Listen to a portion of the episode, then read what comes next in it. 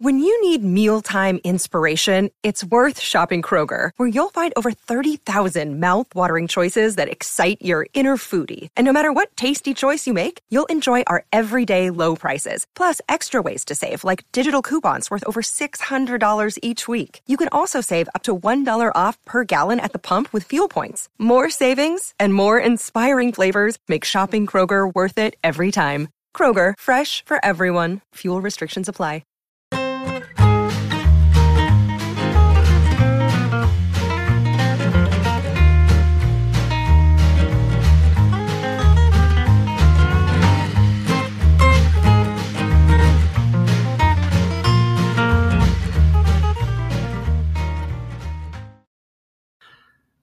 Afternoon, everyone. I am that nerd dad, and this is that nerd dad live on lunch break. Ah, the name keeps changing. It keeps changing, and I keep uh keep fiddling with it. it. Doesn't quite roll off the tongue yet. But I am that nerd dad, Joe Williamson, and this is live on lunch break, where we talk parenting, pop culture, and politics when I get a chance. This is a show used to be called Occasionally Live, but really, it's it's both. It's when I can. It's occasionally live, and when I can steal time from my lunch break to do it. Today, lunch break happens to be a little bit earlier, so we're doing it now. Uh, for those of you who tuned into yesterday's live on lunch break, it was a disaster.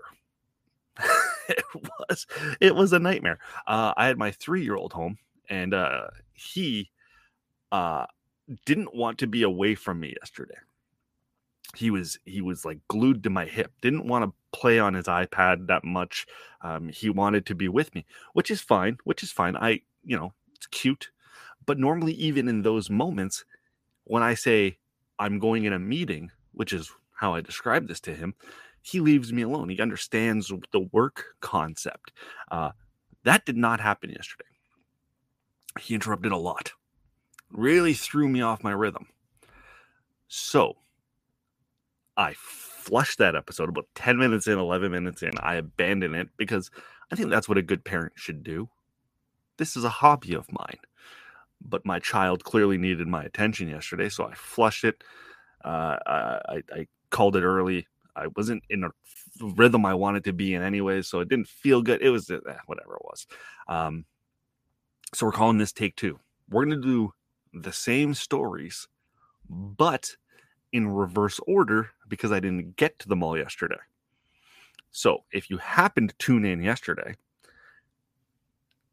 the beginning of that show will be the end of this show. Hopefully that makes sense to you, and I hope you're doing well. Um, before I get too far into it, uh, obviously, if you're able to, head over to my YouTube channel, hit subscribe. I greatly appreciate it. I post content almost daily there. Uh, heavy on the shorts, like the YouTube shorts. Posted a new one this morning. And then I do this once or twice a week. So please hit subscribe. I also think um, it's important that I take a moment to talk about mental health today. Um, and I say that because the uh, the big blue corporation in Canada, they have their Let's Talk campaign today. And just a, a friendly reminder to you you don't need to use their hashtag anymore. I get that today has kind of become an unofficial day for us to talk about mental health in the workplace and and and, and maybe with your friends and family and maybe share some things that you haven't shared in the past. But their hashtag no longer donates every time it's being used. What happened was they had too much negative publicity starting to be associated with their hashtag. I, am almost tempted to say it, but I'm not going to. Um, as a result of you know being a corporate greed, uh, greedy company, laying people off shortly after this hashtag campaign where they said they care about mental health, and um, it got away from them. What started as a oh this is a really good idea for us got away from them, and they no longer control the narrative on that hashtag. Um, so they decided they'll just do a lump sum donation. So anything you do today is actually just helping to promote them and not necessarily mental health. Um, I think if you want to help with mental health, if you want to um, impact someone's life, share your story. Share your story. Share what works for you. Share what hasn't worked for you. Share maybe what you struggle with. That's that's how we can have an impact far beyond just a hashtag. Um, for my part, you know, I, I wrote an article today uh, for Crier Media here. Head over to criermedia.co, and uh, I've got a post up there where I talk about my my struggle and what I what I suffer with, and I'll I'll share it here. Um, I wasn't planning on talking about it off the top, but let's do it. Um, I was diagnosed a few years ago with extreme social anxiety. Now, what is extreme social anxiety? Well, uh, it sucks, and it manifests itself in a lot of different ways. Um, one is I I felt the need to um, deny myself social situations and settings because I was fearful of them in a lot of ways. Um, I wanted to avoid them. It was easier to protect myself, to put up a, a veil of negativity rather than having to go out and be someone I'm not, but someone that I think others will like and enjoy. And and and well, what does that mean, Joe? Well, let's say I'm at a restaurant and uh, I want a second Coke or a I want I want to I want I want my French fries redone or whatever. There's a hair in my soup.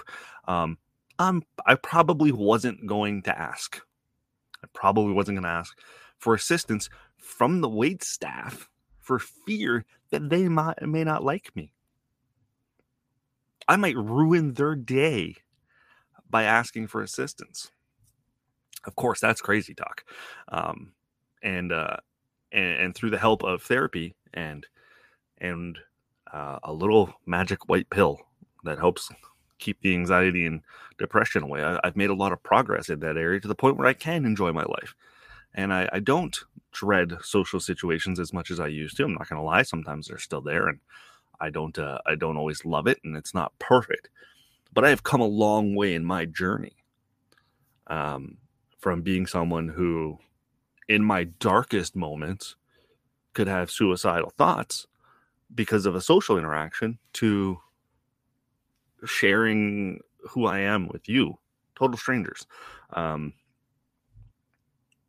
so in my article for Crier, uh, I look at the bottom of it. Even if you don't want to read the whole thing, uh, it's not that long. But if you don't want to read it, if you just need help, I have listed all of the Canadian assistance programs that are available to us from the Canadian government website at the bottom of the article. So head over to crier.co, check out my article. If you need help, reach out. As I tell people who are suffering uh, with mental health issues, if you are drowning, reach out for assistance.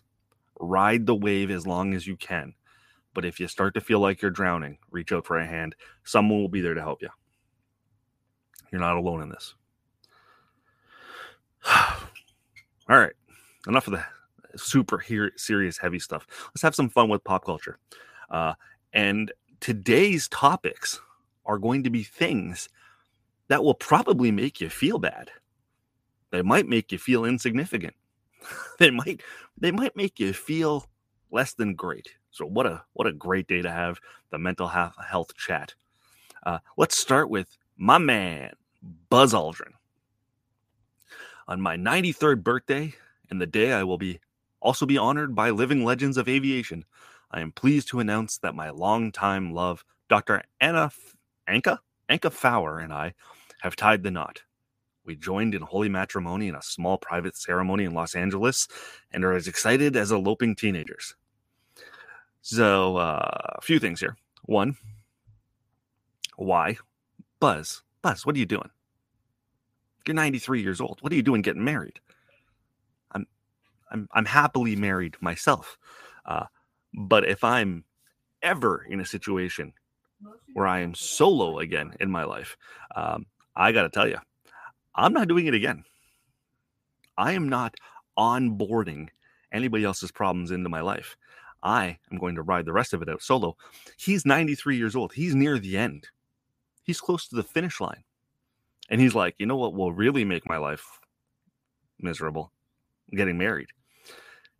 And you might be saying, well, what if it's true love, Joe? What if it's true love? What if he's waited 93 years to find true love?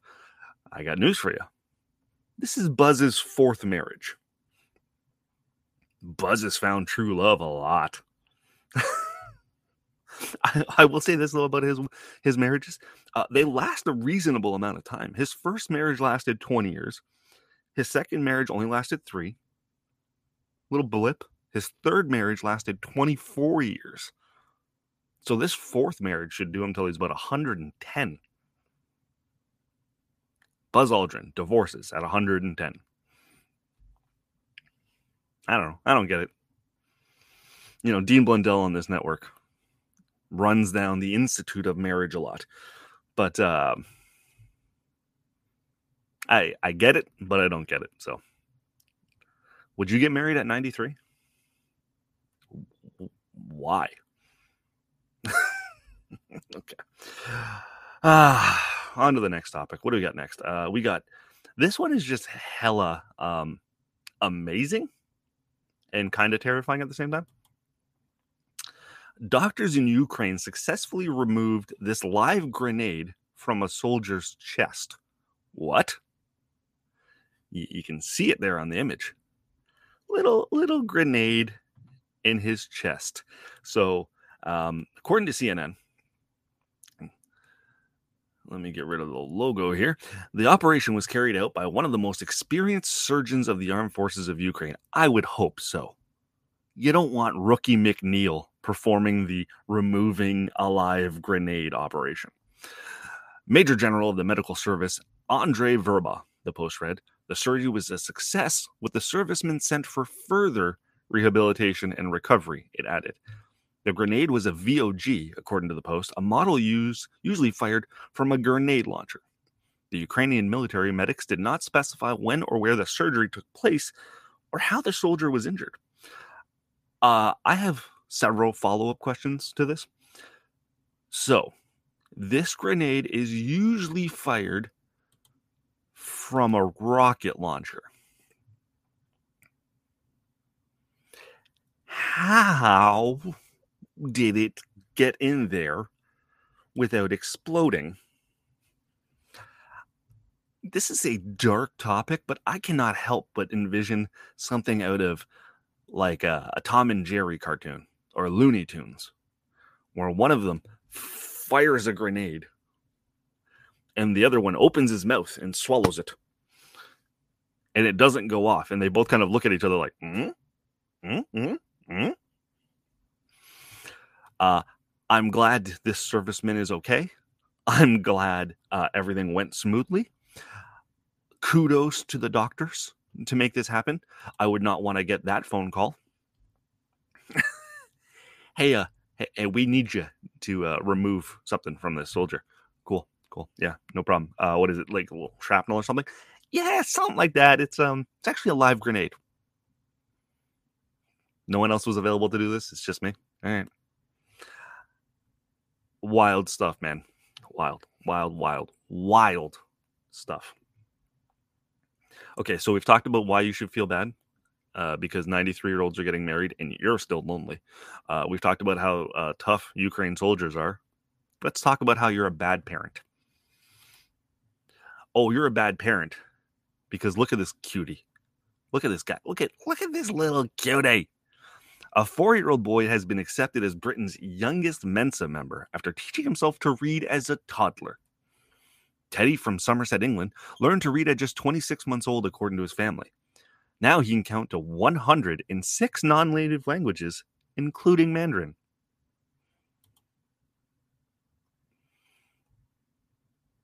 Six non native languages, including. I went to high school. I went uh, in Canada, in case you're an American for some reason watching this. Uh, we take French from like, I'm going to say grade three or four to minimum grade nine. I took French for like 10 years. I'm not sure I can count to 20. All français. I'm not sure I could. Little uh, Teddy show off here with his cute, adorable face uh, can now count to 106 non native languages.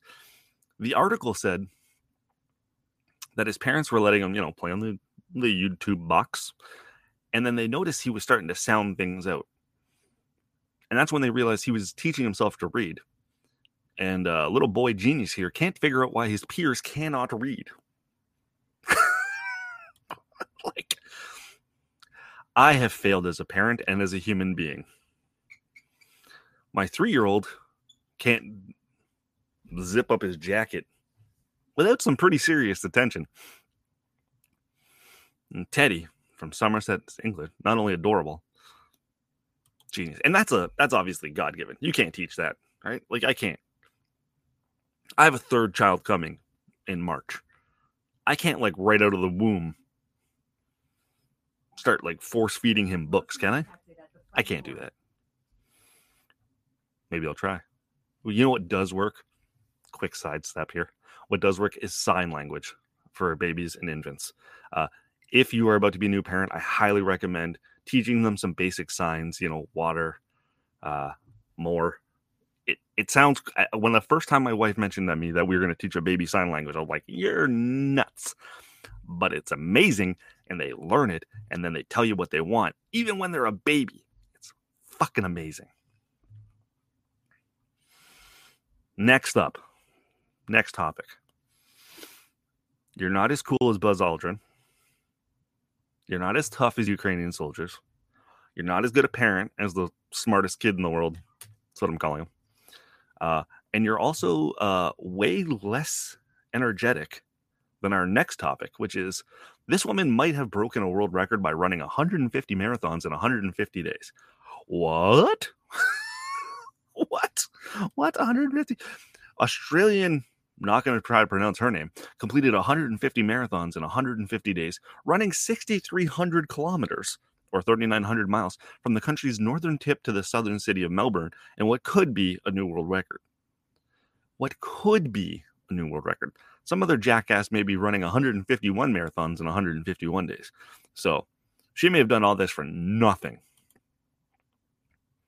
For reference, for those of you wondering at home, I can't, uh, I can't picture, I can't, can't picture 6,300 kilometers. Well, uh, did a little Google search for you. 4,416 kilometers is about uh, Newfoundland to Labrador. Nope, that doesn't make sense is about the distance from Newfoundland to Vancouver. That's the thing we're doing live. Take two. Um, so, if my math is correct, you could run from Newfoundland and Labrador to Russia and complete what this woman did in 150 days. Nope, wrong one again. She looks happy, doesn't she? I have one maybe one follow up on this topic. Um, what does she do for a living? The article didn't say that. Hey, boss, I need to take like a third of the year off. I'm to run a bunch of marathons. You're to run one or two marathons, really try to press yourself? No, I'm thinking about running 150 marathons. Hmm, okay, cool. 150. Why? Turns out she raised some money for charity. Not as much as you'd think. it was not as much as you think. And then finally, have you ever been paid in weed? Because John Larroquette has. Look at this stunning, magnificent bastard, John Larroquette. I'm not as handsome. Look at look look at that beard, and then look at this. Look at that, and then look at this. Look at that. Look at this. Ugh. This is with product. Like I'm trying. I'm trying. It's at that weird length, right? Where it's like if I grow it, I can maybe mold it a little bit, but if I shave it, if I don't, if I got I got to deal with it for a little bit longer where it's a little bit more messy. Anyways, this magnificent bastard was once paid in weed. For those of you who may not know, John Larroquette voiced the prologue for the original Texas Chainsaw Massacre and recently confirmed a long-standing rumor as per CNN, the star of the newly rebooted, uh, let's try that again. The star of the newly rebooted Night Court confirmed to Parade that Tobe Hooper, or Hopper, I don't know, directed director of the 1974 horror film The Texas Chainsaw Massacre, paid him in weed for narrating the movie's prologue, something that had long been rumored on the internet. Totally true, Larroquette said. He gave me some marijuana or a matchbook, or whatever you called it in those days. I walked out of the recording studio and patted him on the back and said, Good luck to you. John Larroquette is cooler than you. Also, what is a matchbook of marijuana? Somebody older than me, tell me. What is a matchbook of marijuana? I'm guessing it's like a what I, I do they still call it a dime? I'm guessing it's like a dime bag's worth. I can picture a dime bag being kind of about the size of a matchbook. That's it. That's the show. Hope you had fun with it today. Uh, it was a lot easier without um, a toddler running around. So, thanks for tuning in. Thanks for watching. Thanks for listening. I hope you are well. I hope you are safe. Uh, as the Wiggles have famously said, we are all fruit salad. Yummy, yummy. And uh, just head over to Crier Media. That's the new thing, right? I'm gonna I'm gonna I'm gonna pimp Dean Blundell and Crier Media for a minute here. Uh, Crier Media used to be deanblundell.com, no longer. Now it's Crier Media. Rebrand, um, and it's amazing stuff. Not only does the website look phenomenal, but the amount of content that is being generated from this new system is amazing. So head over to Crier Media and uh, check that out. Crier.co. .co. Not CA, not com, just CO. I'll see you over there. Uh, be well, be safe, and until we do this again. For listening. Damn. Come on a journey like no other, where you will discover many roads that will lead you to a happier, healthier, and more stress free life. And the beauty is, you don't need any vacation time for this adventure. The journey will come to you. Join Avery Rich on your very own journey into yoga. Along the way, she will demystify yoga poses and guide you into a yoga posture or short sequence, all in less than 15 minutes. You have nothing to lose but stress. The Journey into Yoga podcast. It's not for people who like yoga, it's for people who don't like yoga. Follow or subscribe on Apple Podcasts, Spotify, Amazon Music, or at averyrich.com. I'm Matt Cundill, host of the Sound Off Podcast, the show about podcast and broadcast. Since 2016, we've been speaking with amazing people who have populated your ears for decades. Legendary broadcasters, research wizards, talent experts, podcasters, voice talent. Almost 400 stories, all for free. Subscribe or follow the Sound Off Podcast on Apple Podcasts, Spotify, Amazon Music, or at soundoffpodcast.com.